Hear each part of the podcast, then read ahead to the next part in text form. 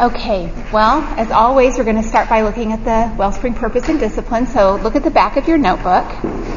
The Wellspring Purpose is to equip and encourage the women of Grace Bible Church to shepherd their hearts toward Jesus Christ with the Word of God so that they live out the gospel, thus strengthening the church in its gospel purpose. And by now, you know that this is what we are after in Wellspring. This is it. This is what we talk about every single week. This is what all the lessons point to. It's what our assignments point back to. And I hope in the discussion groups, it's been a time where we all are helping one another understand this and live this out more, make this part of our thinking and, and how we live. And in much of that, we focus um, oftentimes on our responsibility to shepherd our heart and our need to shepherd our heart and what it is that we shepherd our hearts with, with God's Word. And that's all true. That's good. Um, but if that's where we leave it, it can really begin to feel like a burden um, if that's all that we remember. So if you look at the purpose again, right there in the middle of it, you see a phrase that says, toward Jesus Christ. And this morning, I want to remind all of us why Jesus makes all the difference between this being a burden and this being a joyful, lifelong pursuit of knowing God better and being used by Him to show what the gospel can accomplish in the life of a sinner who believes. So turn to Isaiah 53 with me. I just want us to soak for a few minutes in some verses. This is where the Lord was telling the prophet Isaiah about the Messiah, who we now know as Jesus. So Isaiah 53, beginning in verse 2, and it's talking about Messiah, it says, For he grew up before him like a tender shoot, and like a root out of parched ground. He has no stately form or majesty that we should look upon him, nor appearance that we should be attracted to him. He was despised and forsaken of men, a man of sorrows and acquainted with grief. And like one from whom men hide their face, he was despised, and we did not esteem him. Surely our griefs he himself bore, and our sorrows he carried. Yet we ourselves esteemed him stricken, smitten of God, and afflicted. But he was pierced through for our transgressions. He was crushed for our iniquities. The chastening for our well-being fell upon him, and by his scourging we are healed. All of us, like sheep, have gone astray. Each of us has turned to his own way. But the Lord has caused the iniquity of us all to fall on him remembering that this is the Savior we're pursuing, with whom we're meeting, to whom we're submitting, whom we're worshiping and adoring, is what keeps us from wrongly thinking that this is a burden. So that's why we start with discipline one. Discipline one says she prayerfully shepherds her heart toward God through the Word of God and in particular the gospel. And we do this not because finishing a reading plan or having a quiet time every day is just the way we do it at Grace Bible Church. Okay, that's not it. That is not it at all. It's because this is our God. This suffering servant we just read about in Isaiah. This is our Savior, Jesus Christ. We are weak. Where else do we have to go? How wearying to limp along in our efforts to read the Word if we don't keep the sweetness of our Savior before us. He is the one that we find in the Word. He died so that we can draw near and be changed and be women who grow in godliness and obedience Because we know Him. And then that, this is discipline two. We can be women who minister to those in our household with our heart for God and the gospel. So discipline two is our first priority for displaying the work that the gospel does in us.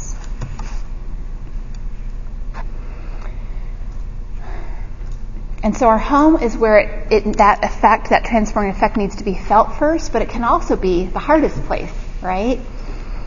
But that can be a good thing because that keeps us from relying on ourselves. Often home, home relationships and family relationships are where we can best see how much difference it makes when we are remembering the gospel or not. See, we want to be more concerned with others' sin, don't we, than our own until we look to the cross and remember what Christ had to bear for our sin and remember that he rose and set us free from our sin, including our sinful, judgmental, self-centered responses that we might be prone to have towards others. And on the positive side, our discipline two relationships with our home and family are typically where we have the best opportunities for long-term relationships and ongoing influence for the gospel. In what we say, how we live, how we repent, how we deal with our own sin. The people we live with have the best chance to see if what we profess is authentic. Do we really love Christ? If we do, it will show. Even if we struggle mightily with sin, a believer must refuse to be content to let sin build barriers in relationships. And so we seek forgiveness and we labor for restoration. That will display Christ's work in your life. And so that makes the home the perfect training ground for discipline three, for ministry. With a heart for God and the gospel and fulfilling her ministry within her household, she steps into the church to shepherd others toward God and the gospel. And discipline three is what we're just jumping into with both feet today. It's what we get to spend our time on today. So whether we're talking about serving in the nursery, or cleaning the bathrooms, or taking a meal to somebody, or being the apostle Paul, it all needs to flow out of the relationship that we have with Jesus Christ. So go ahead and take out the outline you received today and open up your Bibles to 1 Thessalonians chapter 1. Now you'll notice on your outline we're going to obviously spend a lot of time on each of these points on the outline, but something that was really helpful for me going through 1 Thessalonians 1 and then continuing next time with 1 Thessalonians 2 um, is this year I'm seeing that these are really practical ministry statements, ministry tools. So the big picture, you can see the main points. You've got blanks there. I'm going to go ahead and um, take away all the suspense and drama and tell you what the blanks are, just so you maybe can get uh, a big picture for what we're talking about here. The first one is that ministry has only one message, and it's the gospel. And so that can be really helpful as I'm ministering in my home or in my small group or any relationship I have. Is the gospel present? Am I putting out gospel truth there with the people who I know who are believers, who are not believers? And then number two is that ministry requires an uncommon messenger. And what we're going to look at there is really what it is that the gospel minister, the servant of the gospel, relies on.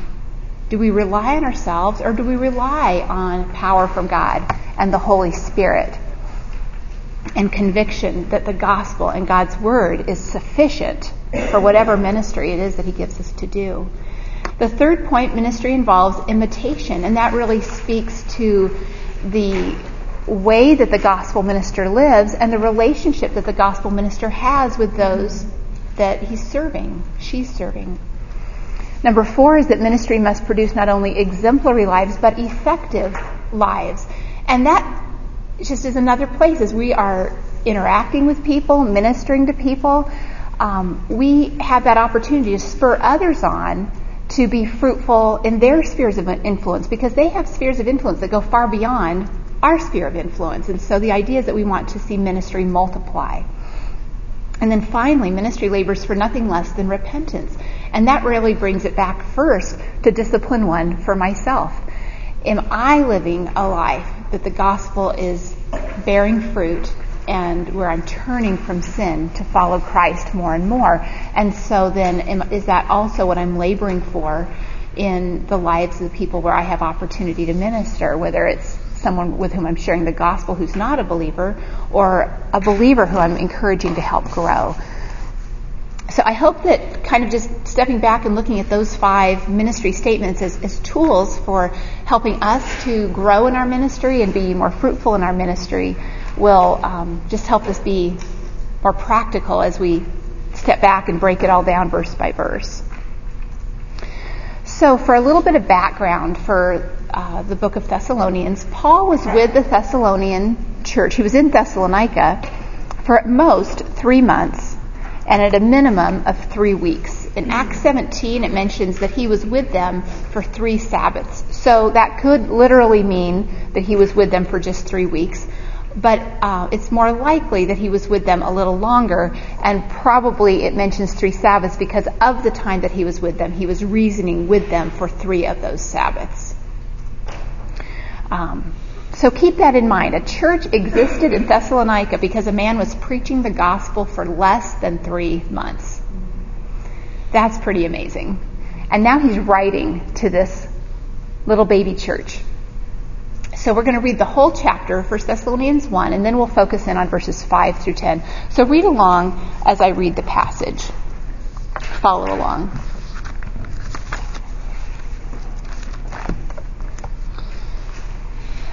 Paul and Silvanus and Timothy, to the church of the Thessalonians in God the Father and the Lord Jesus Christ, grace to you and peace. We give thanks to God always for all of you, making mention of you in our prayers, constantly bearing in mind your work of faith and labor of love and steadfastness of hope in our Lord Jesus Christ in the presence of our God and Father, knowing, brethren, beloved by God, his choice of you. For our gospel did not come to you in word only, but also in power and in the Holy Spirit and with full conviction, just as you know what kind of men we proved to be among you for your sake. You also became imitators of us and of the Lord, having received the word in much tribulation with the joy of the Holy Spirit, so that you became an example to all the believers in Macedonia and in Achaia. For the word of the Lord has sounded forth from you, not only in Macedonia and Achaia, but also in every place your faith toward God has gone forth, so that we have no need to say anything. For they themselves report about us what kind of a reception we had with you, and how you turned to God from idols to serve a living and true God, and to wait for his Son from heaven, whom he raised from the dead, that is Jesus, who rescues us from the wrath to come. So now that we've got the whole chapter in front of us, we're going to focus in on verses 5 through 10. We'll start with number one. Ministry has only one message, and it's the gospel. So, if we're going to talk about ministry, that's discipline three, it's important to understand what the message is of biblical ministry. What message did Paul bring when he was ministering? Well, Paul said in verse 5 For our gospel did not come to you in word only, but also in power and in the Holy Spirit and with full conviction. The gospel was the message of Paul's ministry. Now, if we're going to say that, gospel, that ministry has only one message and it's the gospel, we need to make sure that we understand how Paul ministered with the gospel. So we're going to take a look at the book of Romans. Go ahead and turn over to Romans 1 so we can better understand the way that Paul viewed gospel ministry. Now, this might be review, but I think it will be helpful to be reminded of how broadly Paul made use of the gospel. Now, I want to begin by showing you uh, that Paul is writing to Christians.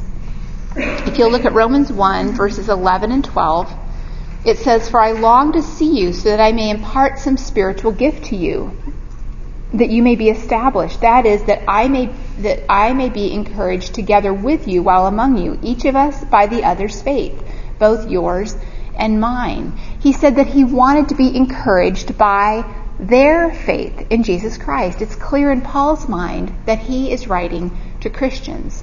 And then verse 15 tells us what it was that he wanted to preach to them. He says, So for my part, I am eager to preach the gospel to you also who are in Rome.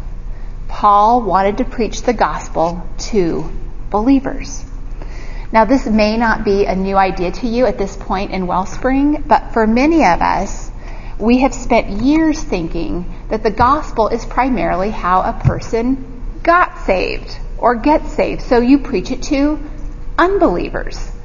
But that's a limited view of the gospel. That's an incomplete view of gospel ministry. That's not how Paul saw the gospel. It's not how he used the gospel. It is true. We do preach the gospel to unbelievers with the hope that they will believe. But that's not the only use of the gospel. See, the gospel still must be preached to those who are already in the faith.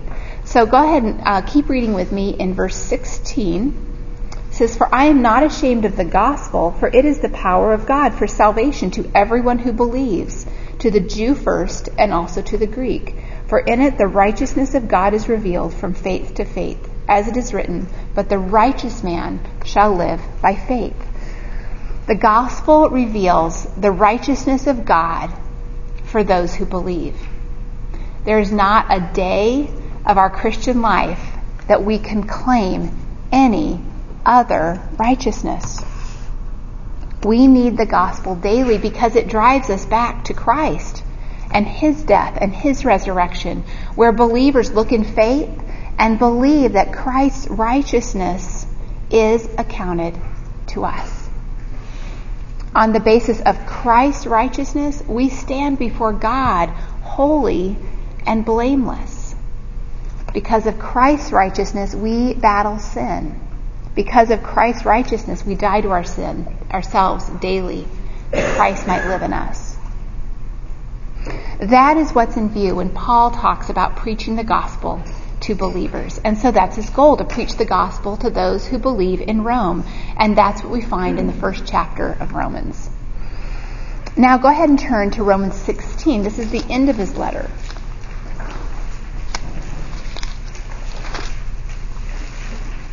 And he begins this benediction by greeting Christians who are in the churches. Phoebe, who is a servant of the church, Priscilla and Aquila, who are his fellow workers in Christ Jesus, Mary, who had worked hard for them. He mentions his fellow prisoners in the faith, and he goes on listing many by name. He's talking about Christians in the church.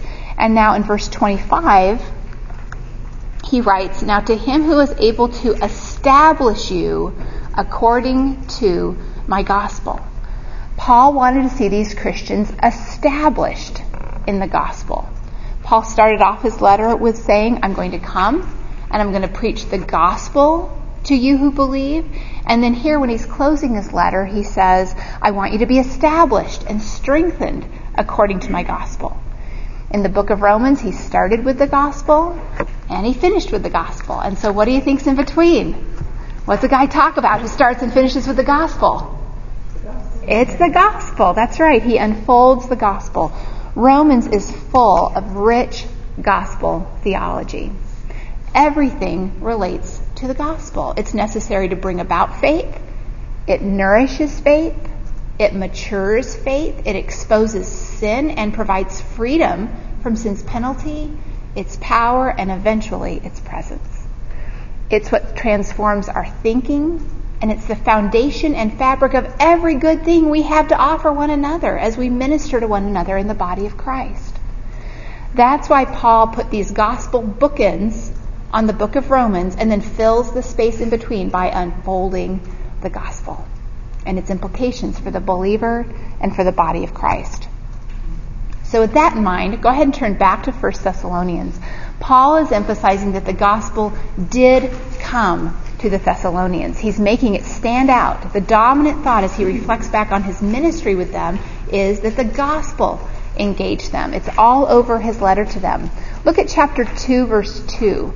He says, But after we had already suffered and been mistreated in Philippi, as you know, we had the boldness in our God to speak to you the gospel of God amid much opposition. He says, We didn't let opposition keep us from speaking the gospel to you. And then in verse 4, he says, But just as we have been approved by God to be entrusted with the gospel, so we speak. That's what we talked about with you. And then in verse 8, he says, Having so fond of an affection for you, we were well pleased to impart to you not only the gospel of God, but our very lives. Verse 9, For you recall, brethren, our labor and hardship, how working night and day so as not to be a burden to any of you, we proclaim to you the gospel of God. He loved them so much that he gave them the gospel. The dominant theme as he thinks back on his time with them is that it was all about the gospel. And what we have to remember as we step into one another's lives in our church and beyond our church is that that must be our dominant theme. When we talk about discipline three, we're talking about ministry concerning the gospel with one another. We're bringing the gospel into everything. We want to help one another understand the gospel better and better so that it can have its full transforming effect in every area of our lives. And all the while, we're growing in our knowledge and our closeness to Jesus. Now, wouldn't it be sad if we gave the impression that the gospel was only that which saved us? Back a long time ago, somewhere back there? I know I believed it one time. I used to know what it was. See, the gospel has everything to do with growing in Christ. Ministry is all about the gospel. Now, if that's true, what must we know? We need to know the gospel, right? What do we mean when we say the gospel? On one hand, it can be as succinct as God saves sinners. 1 Corinthians 15, 3 and 4 sums it up this way For I delivered to you as of first importance what I also received, that Christ died for our sins according to the Scriptures, and that he was buried and that he was raised on the third day according to the scriptures. That's the gospel. That's what Paul delivered to the Corinthians. On the other hand, the more time we spend in the Word, the better able we are to see that all of Scripture points in one way or another to Jesus Christ and His work of redemption. And so to give you some tools to help all of us better understand and communicate the gospel, you received a handout this morning of gospel resources. The first thing on there is a, trans, a partial transcript of a gospel summary that Smedley gave in a sermon back in August of 2010 on preaching the gospel to yourself. Uh, one is from Mark Dever's book, The Gospel and Personal Evangelism, and where he gives the gospel in a minute. And then there's also a link uh, to an online gospel presentation entitled Two Ways to Live. And these are just compiled to be helpful to you, hopefully a resource. Um, there's certainly other helpful resources available, and you may already have um, have some of your own with gospel or Bible references attached, and, and that's that's great. If you don't need this, that's fine. But so even though it was in your last homework, the homework you'll get back today, and I will have to say that I was so encouraged and blessed by the homeworks I read and how um, you articulate the gospel. It's just really encouraging. Um, but we're still going to go back and take another look at it this week, this week in our homework and refine it if we need to, um, and, because we just can't review the gospel too much. We need it fresh. Um, a few things you want to look back and just make sure that you've included is: Do you have something that, about the truth of God and His character? Do you have something about the truth about sin, what it is, its effect, its consequences? Do you have the truth about Jesus, who he is, and what he's done, and the result, the effect, the benefits for those who repent and believe this good news? Forgiveness and newness of life in Christ. See, as we all continue to grow in our understanding of the gospel's power and purpose, we will be more willing to talk about it, both with the unbelievers and with those who believe. The gospel is not just information that we need to know. It's about knowing Christ. It, so it needs to saturate us because it tells us about our Savior.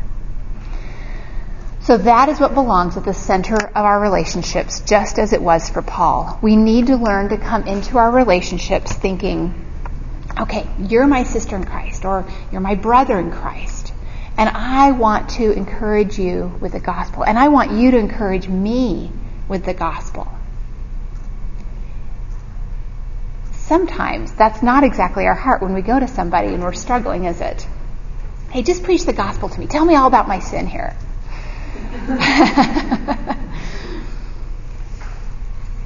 but when we are struggling, what we need more than anything else is to remind each other of the great truths of the gospel and the power of the gospel. See, humbly going to the gospel together will give us eyes to see God's grace and to be transformed by God's grace in our circumstances. That's what it means to be ministry minded with each other. And that takes some heart shepherding, doesn't it? It takes practice. You know, our habit when we're struggling may not to be to look to the gospel. We might feel stuck. We might kind of have a habit of wallowing in our struggle, of in feeling guilty or hurt or indignant. And so we need to walk carefully and humbly with one another as we learn to move the gospel into center stage. We never quit being compassionate and sympathetic, concerned, mourning with those who mourn, and in the midst of loving one another, we bring the gospel to one another. Because that is where our hope is. It's where we're drawn back to the lover of our souls. So ministry has only one message, and it's the gospel. So, point number two is that ministry requires an uncommon messenger. As important as the gospel message is, in 1 Thessalonians 1 and 2, what we're looking at today and next time, Paul's leading concern is actually not the gospel content. He's more interested here to talk about the carrier of the message. His concern was to remind them of the kind of messengers who brought the gospel to them. Now, why would that be his focus here? Well, it's because there were some terrible accusa- accusations floating around Thessalonica. Paul was being slandered, and for the sake of the gospel, he needed to remind them of the kind of gospel messengers who came to them. So let's read 1 Thessalonians 1 5 again. He says, For our gospel did not come to you in word only, but also in power and in the Holy Spirit and with full conviction. So how did the gospel came? It did come in word, but not in word only. It came in power. It came in the Holy Spirit. It came with full conviction. And how do we know the gospel came this way? What does Paul point to by way of evidence? Well, let's finish reading verse 5. He says, Just as you know what kind of men we prove to be among you for your sake. Now, just as is a word of comparison. It's almost like an equal sign. Paul is saying that the evidence that the gospel came in power and with the Spirit and with full conviction is the kind of messengers that he and his co-laborers were. Paul is focusing them beyond just the content of the gospel message. When he thinks back on his gospel ministry with them, he remembers these three things about it. First, he remembers that he came to them and there was power. In his interaction with them, the power of God was there among them. And second, he remembers that he was coming in the Holy Spirit. It was soaking in the Spirit of God, this ministry he had with them. And third, he remembers that when they came, they had fullness of confidence, that they had full conviction about what they were doing as gospel messengers. That's what he's describing. Paul's point here in 1 Thessalonians 1 and 2 is really to get after describing the gospel messenger. And so that's what we're going to focus on for the rest of our outline today. The quality of the messenger is so important. It's why discipline one, the heart, is something we must never move beyond. Because that's what will make us fruitful gospel servants, gospel ministers. Uncommon messengers who come in power and in the Holy Spirit and with full conviction about the power and hope of the gospel for every circumstance. Don't we want to be that kind of women? I'll be honest, when I hear those three descriptive phrases, I realize that I can easily set my sights way too low in my ministry, in my relationships. Because I don't usually pray, God, please, as I seek to bring the gospel into my relationships, send your power and your Holy Spirit And God, I need full conviction that the gospel is sufficient in everything. What if we did, though? What if we did think and pray that way? What if that were our focal point as we bring the gospel into every minute of our lives? What if we're thinking, God, I want to rely on your power today in this conversation, in this response, in my thought life right now? I need your spirit. So, how do we become that kind of women? We already know, right? We shepherd our hearts to the Word of God to meet with Him and plead with Him to make us into this kind of gospel servant. But we need to understand what we're asking for, right? So what does this power look like in Paul? Look over at 1 Thessalonians chapter 2, verse 7. And he says, We prove to be gentle among you, as a nursing mother tenderly cares for her own children. Here is Paul. This is a man with power and with the Holy Spirit and with full conviction. And he says, I was like a nursing mother among you. I was protecting you with my gentleness. Verse 8, he says, having so fond an affection for you, we were well pleased to impart to you not only the gospel of God, but also our own lives because you'd become so very dear to us. Now, is that how we typically define power? Gentle, like a nursing mother, tender care, affection? If it's not, we need to change our definition because that describes Jesus. He was a powerful man, and he was the gentlest man, the meekest man on the earth. And this is the way we want God's power to be poured into our relationships.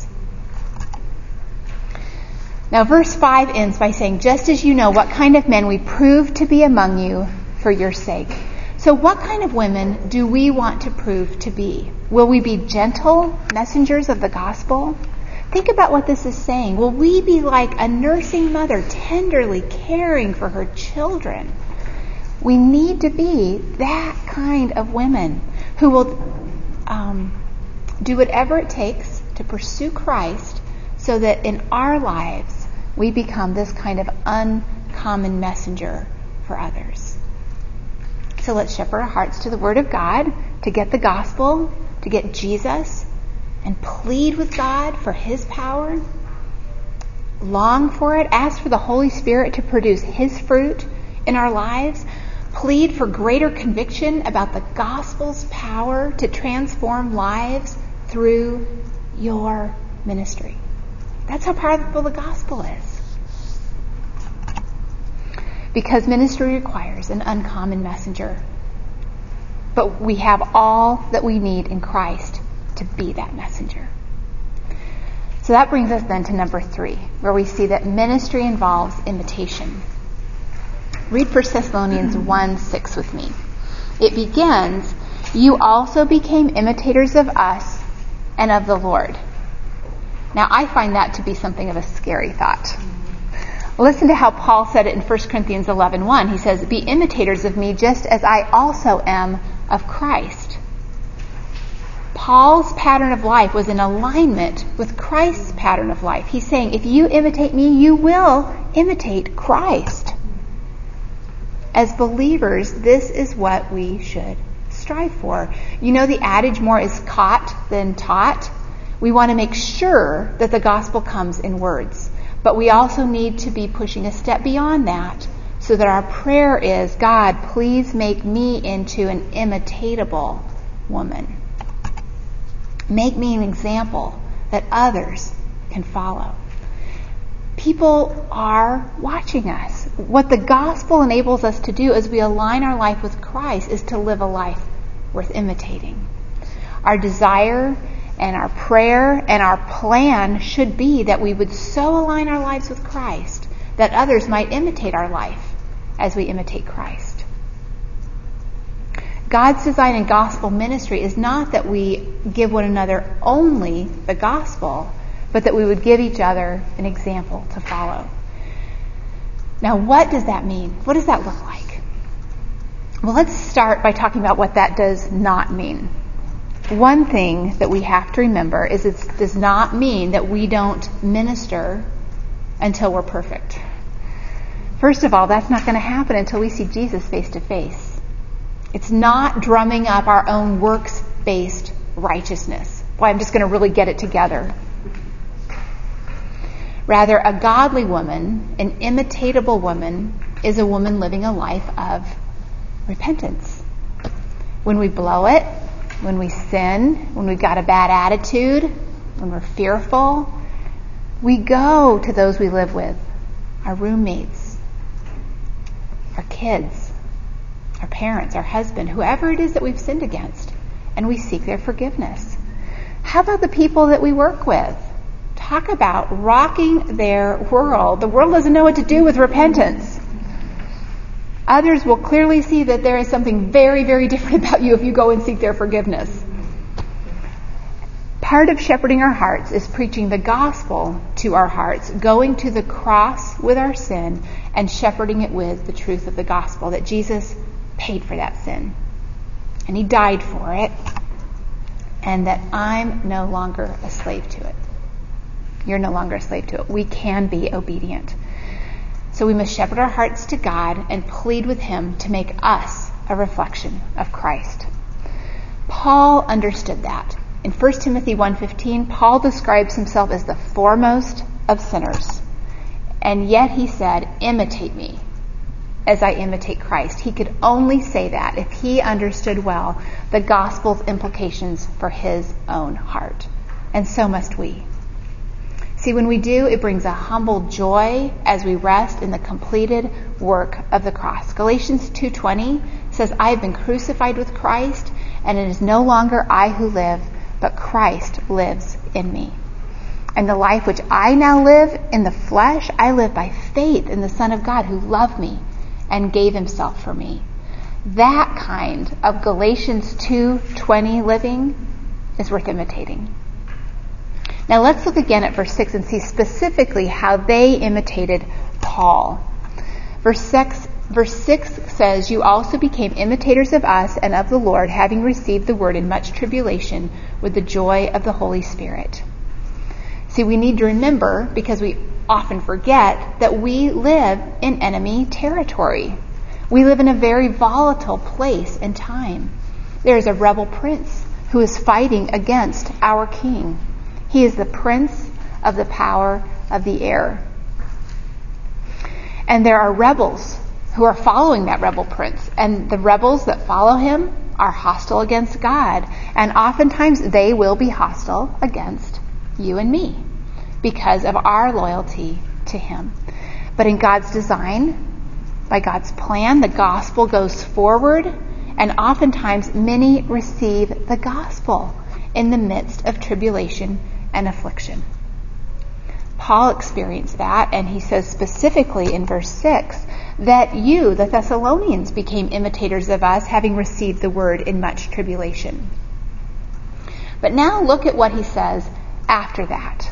See, he didn't end the verse that way. He says, having received the word in much tribulation with the joy of the Holy Spirit.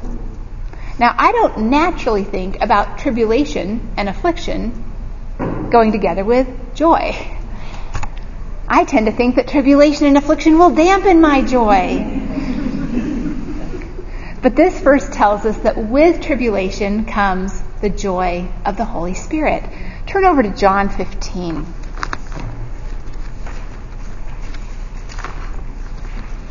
In verse 11, Jesus says, These things I have spoken to you so that my joy may be in you, and that your joy may be made full. You want to have fullness of joy? Jesus says there is only one true joy. That's the, the only way that we're going to have joy is if it is His joy. Joy is rooted in Christ and in the Holy Spirit. Now turn over to John 16, verses 20 through 22. This is the same night. This is the night before Jesus goes to the cross. And he says, Truly, truly, I say to you that you will weep and lament, but the world will rejoice. You will grieve, But your grief will be turned into joy. Whenever a woman is in labor, she has pain because her hour has come. But when she gives birth to the child, she no longer remembers the anguish because of the joy that a child has been born into the world. Therefore, you too have grief now, but I will see you again, and your heart will rejoice, and no one will take your joy away from you. No one will take your joy away from you. Why? Because it's His joy. Go ahead and look now at uh, John 17, verses 13 14. Here Jesus is praying to the Father. And he says, But now I come to you, and these things I speak in the world so that they may have my joy made full in themselves. I have given them your word, and the world has hated them because they are not of the world, even as I am not of the world. He is telling them that they live in enemy territory, so they need His joy to be made full in them. And what Paul is telling us back in 1 Thessalonians is that God has a joy for us. There's a joy that's from Jesus. There's a joy that's from the Holy Spirit. And tribulation can't touch it. God's joy can be made full in us in the midst of tribulation. And in that sense, the Thessalonians imitated Paul. The word came to them, and there was trouble everywhere, and yet they were joyful. And we can have that kind of joy. We must plead with God to make us imitators of Christ so as to be this kind of example to others. So when trouble comes in our lives, there is joy, and others can imitate that. He's telling us that even in the midst of trouble, Jesus has given us a joyful life that's centered on the Word. I love that about God's Word. It goes beyond our circumstances so that even when things are very hard, there is still joy.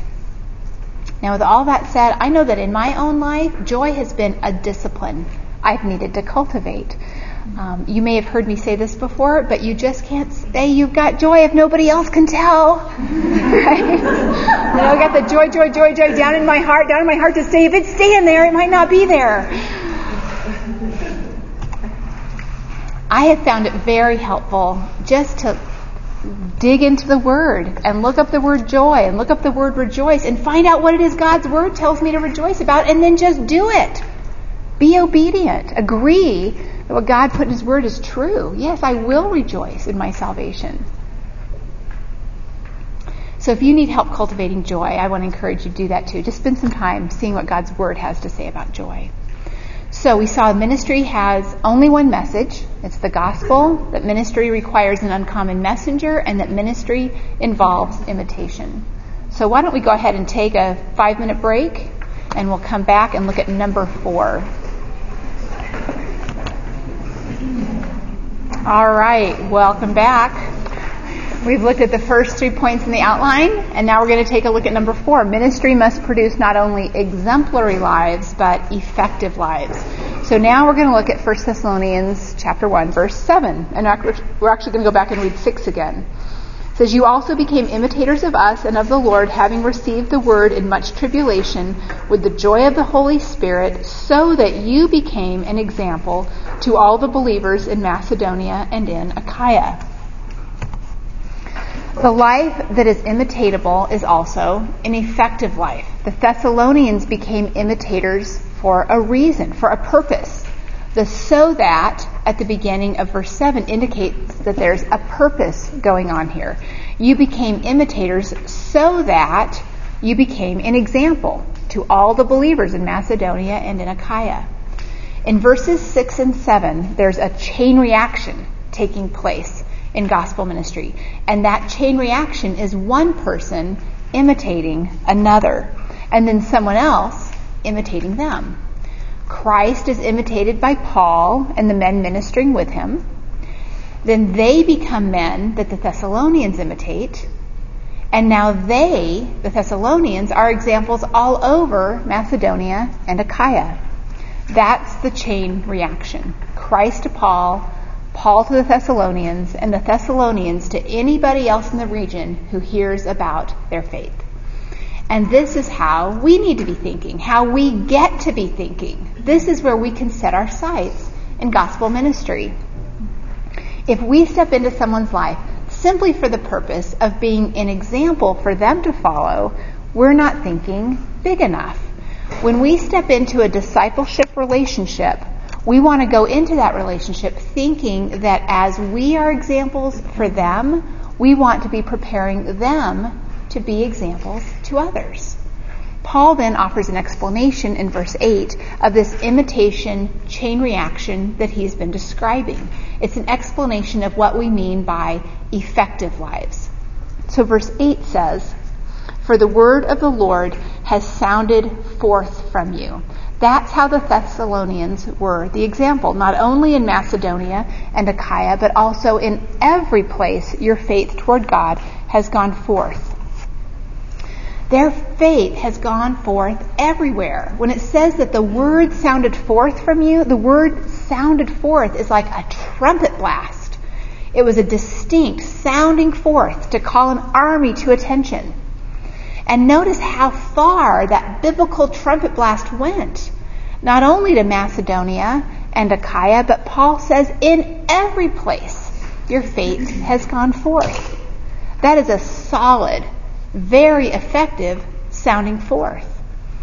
The key statement here about how effective all this is happens in verse 8. He says, For the word of the Lord has sounded forth from you, not only in Macedonia and Achaia, but also in every place your faith toward God has gone forth, so that we have no need to say anything. Now, who's saying that? The great preacher Paul can't say anything more? See, God's word and their faith in Christ got blasted forth so clearly. It spoke so loudly for itself. Their lives were so thoroughly transformed as believers that by the, Paul, by the time Paul tried to add anything, he was relaying old news. He had no need to say anything. Can you imagine that? Can you imagine the Apostle Paul being reduced to silence? See, we've said that living a life of ministry means that the gospel is our message. It's the fabric of our thoughts. It's the joy of our hearts. It's the consolation of our souls. It's what we're always looking to share with others. And it means being an uncommon messenger with the gospel, displaying God's power and His Spirit and full conviction through gentleness. And it means being an example to others, living lives of repentance and having a joy that's founded in Christ that shines even in the midst of trials. And now we've seen that we need to desire that people actually imitate our example. We want this to be so effective that ministry is multiplied, that ministry continues through others. We need to pray that God would use those we minister to, whether it's in our homes or broader sphere of influence, to speak more broadly than we do. Now, what a call that is. That's big. But it's not a call to shrink from. Instead, let's look at it as something to aim for, to pray for, to hope for by God's grace. This is what the gospel has the power to do. So pray for God to use you this way. That the gospel would be proclaimed and lived out with a life that is imitatable for the people around us so that they would become an example to others. Do you see that chain reaction? See, that's a big prayer. That is a prayer of faith. But it's what Paul is describing here. And that's the kind of ministry that we can aim for, that we need to aim for. Well, that brings us to number five, which is ministry labors for nothing less than repentance we're going to look at verses 9 and 10. And in verse 9, he's explaining verse 8. Verse 8 ended with, We have no need to say anything. Now, why is that? Well, verse 9 says, For they themselves report about us what kind of a reception we had with you, and how you turned to God from idols to serve a living and true God, and to wait for his Son from heaven, whom he raised from the dead, that is, Jesus, who rescues us from the wrath to come the Macedonians and Achaeans were reporting two things. First, they're reporting about Paul and his ministry team and the reception that they had with the Thessalonians. Now, what kind of reception did Paul have? Well, the word reception here is the word for an entrance. Paul had a wide open entrance, a welcome path into their lives. That is the report that's going out, that Paul's ministry was well received. Paul here is emphasizing again how important the gospel messenger is. His manner among them, the kind of man he proved to be among them, his behavior was never an obstacle to the gospel. Rather, we get the idea that when they saw him coming, they were thinking, say more. We want more time with you. They had never met anybody like him. Now, what was it that was so different about Paul? Well, remember we talked about it in number two on the outline. Paul, as he brought the message, he brought it with power and with the Spirit and with conviction and displaying how the gospel had tra- transformed him, that he was a man of gentleness. He was a man of joy in tribulation. They had never seen anyone like that before. The life of the messenger is a huge component in gospel ministry. And that helps complement something else. And it's the second thing that the Macedonians were reporting. Remember, first they were reporting about Paul and his ministry team and the reception that they'd had with the Thessalonians. But the second thing that they're reporting is about how the Thessalonians turned to God from idols. To, that's not what he said. They turned to God from idols to serve a living and true God and to wait for his son from heaven. They turned to God from idols. Now, what is that called when someone turns? Repentance. That's right. That's repentance. The report is about how they repented. The point of the report is not just how Paul was received, but that the Thessalonians repented. See, the whole goal of being received was so that they would repent and turn to the Lord. That's gospel ministry. That's what we mean when we say that ministry labors for nothing less than repentance. Now, most of the time, we focus on the first time, the first part of that without too much trouble.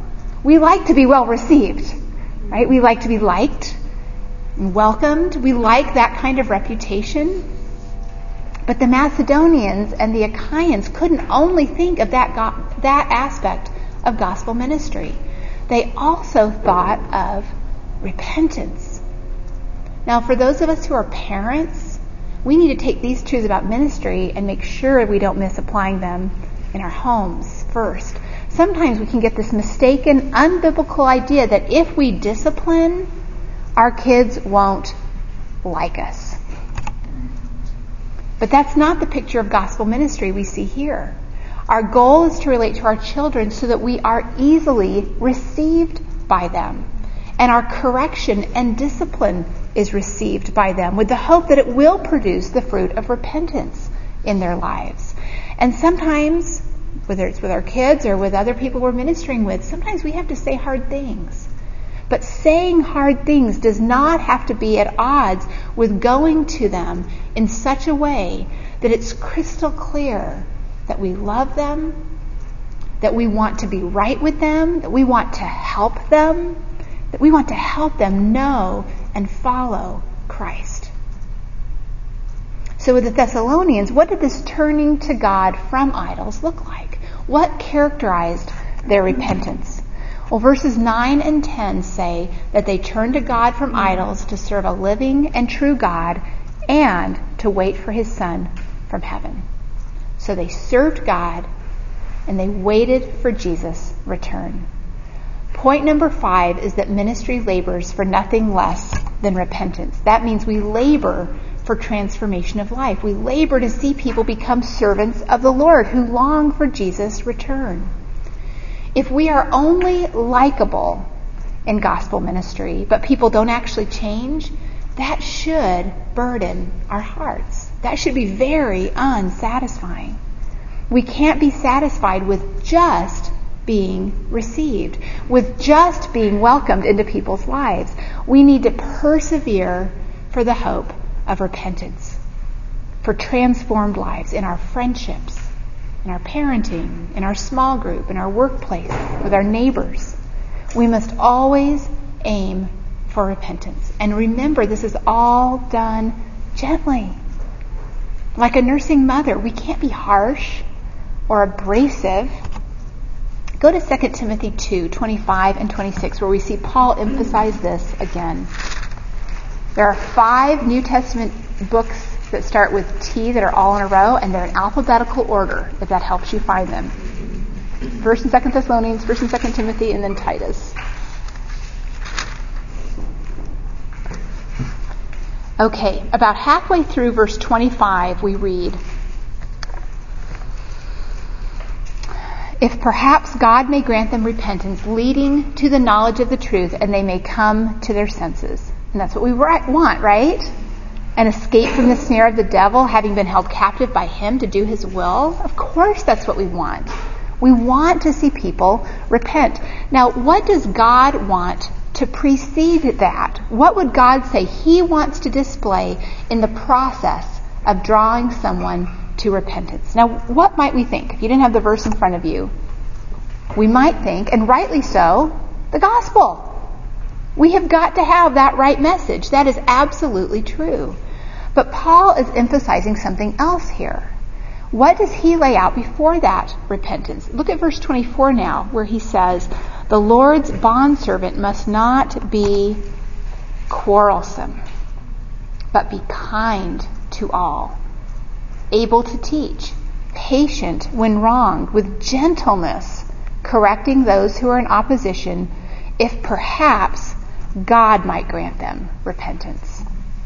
Do you see that? See, God invests in His slaves qualities that reflect the very same character he has in bringing us to repentance. Romans 2 4 says that it's the kindness of God that leads us to repentance. And it's our responsibility and our privilege as those who are under grace to be that kind of messenger. Not quarrelsome, but kind, patient, teaching, correcting with gentleness. To be that kind of a slave of Christ in gospel ministry where we ourselves are not an obstacle to repentance. We cannot be concerned merely about content. Yes, we need to be concerned about content, but we have to always look beyond that. We need to be this kind of messenger, the kind of messenger we've seen this morning in 1 Thessalonians chapter 1. That is who God loves to use in bringing people to repentance. That's what's being said here. That's the report that went out about Paul and his ministry partners. And if we're going to be that kind of women, we come back to discipline one. We shepherd our hearts. We shepherd our hearts because we are concerned to step into the lives of our families and our roommates. We're concerned that our homes become places where the gospel is what shapes our care and our input into others' lives. See, when we step into people's lives, we want the right message and we want to be concerned with the kind of person that we are, that we are loving them and representing Christ well in how we treat them. So that's what we're aiming for as we gather for Wellspring. And once Wellspring's over and we move on, we never graduate from this. We never move on from shepherding our hearts to Jesus Christ and the truth of the Word. And we never stop ministering in God's way, this way that we've seen today with the gospel. So let's pray. Dear Heavenly Father, thank you for your word. Oh Lord, truly you do lay me bare with it. And I'm so thankful, Lord. Lord, when I look at the high call, I know that there is no way that I can be this kind of gospel minister except for your work in my life. Thank you that you are willing, you are powerful, you are kind, and that you would condescend to want to use us in one another's lives. Oh, Father, please help us not to hold back from serving and obeying you out of fear over our own inabilities. Lord, help us, like Paul, to be reliant upon your provision of power and your spirit and full conviction that you have given us everything we need for life and godliness through our knowledge of you. Father, as we go to our discussion groups, how I pray that this would just be a very rich time as we gather together as women who have been washed in the blood of the Lamb, saved by your grace. Father, I pray that we would have a discussion that is helpful, that is heartfelt, that is um, transparent, where every woman feels comfortable sharing what it is you're doing in her life, how she's learning and growing, and that we would be able to encourage one another biblically in that. In Jesus' name, amen. Okay, we did really good on time. If you want to take a, a little snack break or uh,